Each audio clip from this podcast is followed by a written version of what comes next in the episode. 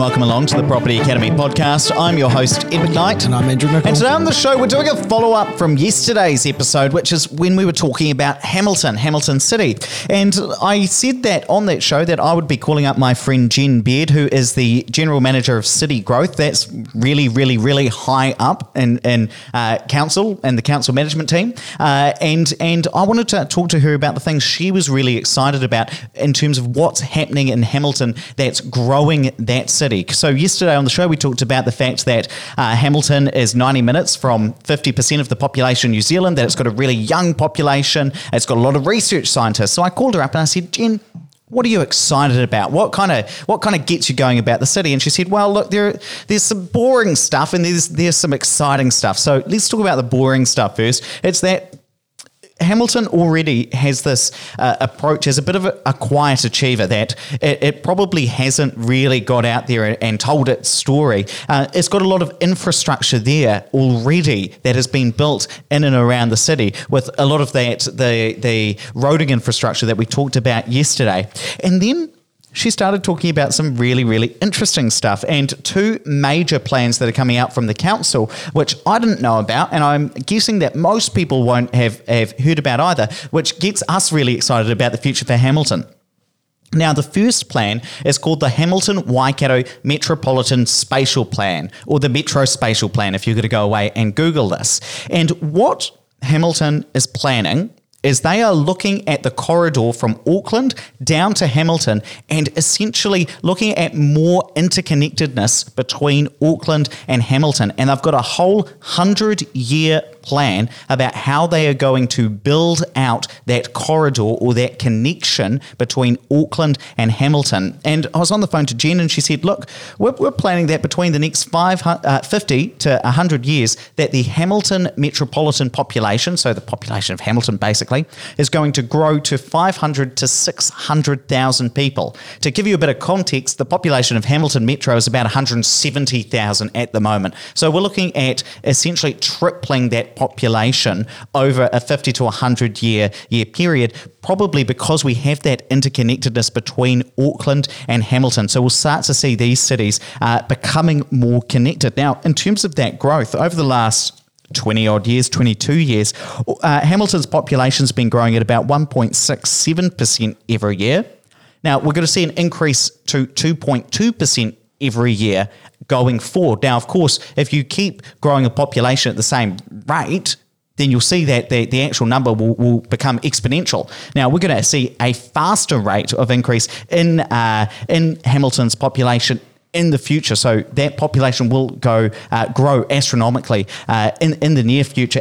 The other thing that's really interesting is they are planning 10 new growth clusters along that corridor from Auckland down to Hamilton. So, you know, places like Huntly and Pokeno and some of these. Now, in terms of bringing this back to property investment, I understand that they are planning for their to, some of these areas to be kind of growth areas like Huntly and and and and uh, and Pokeno a lot and Drury. Uh, however, I'd have uh, still a bit of cynicism about property investors actually investing in property there because the populations that serve those areas are still going to be relatively small. And a lot of that benefit of the, the main uh, initiative coming out of the Metro Spatial Plan is a high speed railway between uh, Auckland and Hamilton. And a lot of that benefit is going to be seen in the centres of those cities as opposed to uh, along, along that whole corridor that links Hamilton and, and uh, Auckland within that case. So while I think there's definitely some things to be excited about here, especially that astronomical population increase that's being floated, um, you don't necessarily just invest anywhere that the, the plan is talking about that there will be growth and you still have to apply a bit of common sense there. But look, the other thing that's getting me really excited, and this actually comes off the back of, of yesterday's episode where we talked that the Hamilton City Council is land constrained, that uh, within the boundaries there's only so much land within Hamilton City Council, and that we didn't see how that would increase over time. And Andrew, what did we find when we started talking? Okay, so the interesting thing for us, Ed, is we were talking about having the um, Hamilton Council and the Waikato Council having an agreement where they will purchase, Hamilton Council will actually acquire land off the Waikato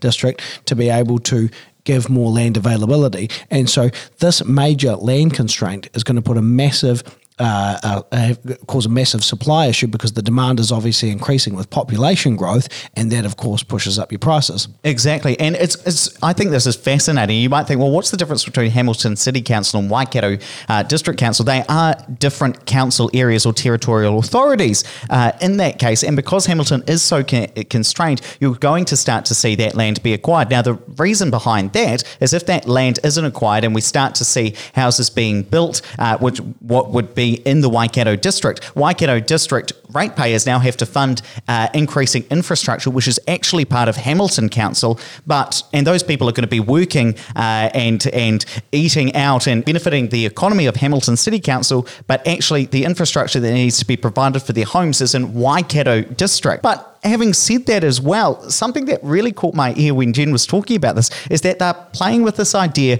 of a boundaryless council. So they're talking with Waipa district, they're talking with Waikato district about having what's called a boundaryless council area where all three or four different district councils would co-invest in infrastructure so that Hamilton City can continue to sprawl outwards, to grow outwards and encroach on these other districts areas, but that they can still all share within the infrastructure that would be that needs to be created to fund this expansion outside of the Hamilton City Council city limits. And I, I realize that this is a bit bit conceptual. It's a bit heady, like, okay, we're gonna have three or four councils all purchasing infrastructure or building infrastructure together, and there's this kind of arbitrary line around Hamilton City which separates Hamilton City Council from all of these other councils. But it's really important to understand how the city is actually going to expand because of that. Now, one of the really interesting things about Hamilton City is that 80% of the additional houses or dwellings that are going to be created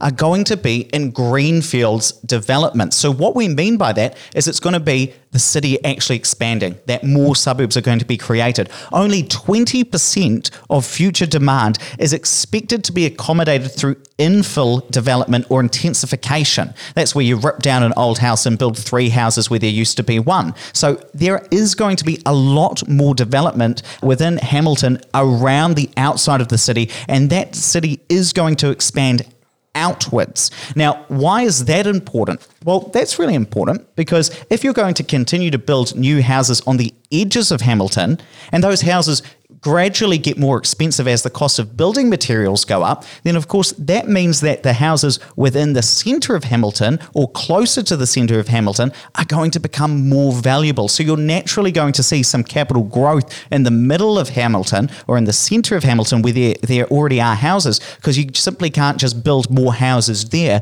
because a lot of the additional dwellings are going to be on the outskirts of the city, which has a positive impact on the properties that are in the centre of the city. And it's a really interesting uh, stat. I, am surprised to think that only 20% would come from infill, given that Hamilton has got a lot of old houses which are traditionally on larger uh, larger sections, which can be used for infill development. So uh, to think that 80% are going to be brand new developments is massive. And the interesting thing was to just understand that actually Hamilton City Council has a lack of land within its current uses. You might look at Hamilton City Council and say, oh, there's still a lot of a lot of uh, green space around, but a lot of that is reserved for industrial land and other areas of employment. And so that city is going to need to expand. Now, all up, why are we, why are we saying this? Why are we digging into these council reports, which are very long and I must admit, sometimes seem to say not very much? It's because a lot of what the council does is going to impact the local property market and you as a property investor. If you know that a city is going to triple its population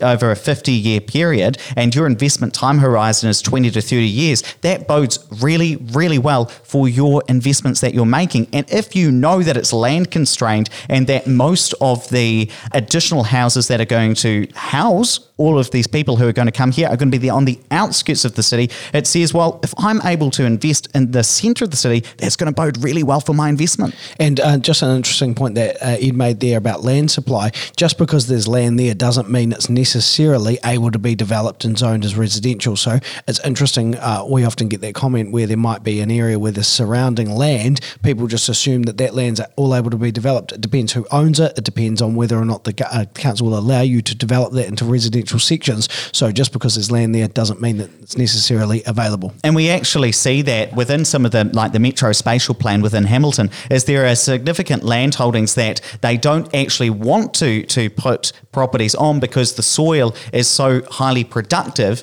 uh, in terms of the ability to farm that land. Now, Andrew, let's wrap it up there, but please don't forget to rate, review, and subscribe to the podcast. It really does help us get the message out to more and more people. And hey, if you want to learn more about property with Andrew and Why not tune into our monthly webinar? We're going to be talking about uh, whether we actually will see house prices double in the next 10 to 15 years, including the arguments for that happening and the arguments against that happening. It's going to be a really interesting discussion. So just uh, tap or swipe over the cover art to get into the show notes, and you'll be able to see the link that I drop in there so you can go and register for that, or just head along to opespartners.co.nz slash webinar.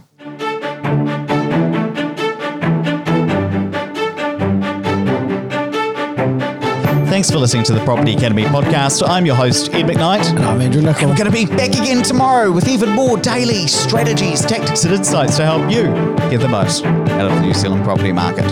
Until next time.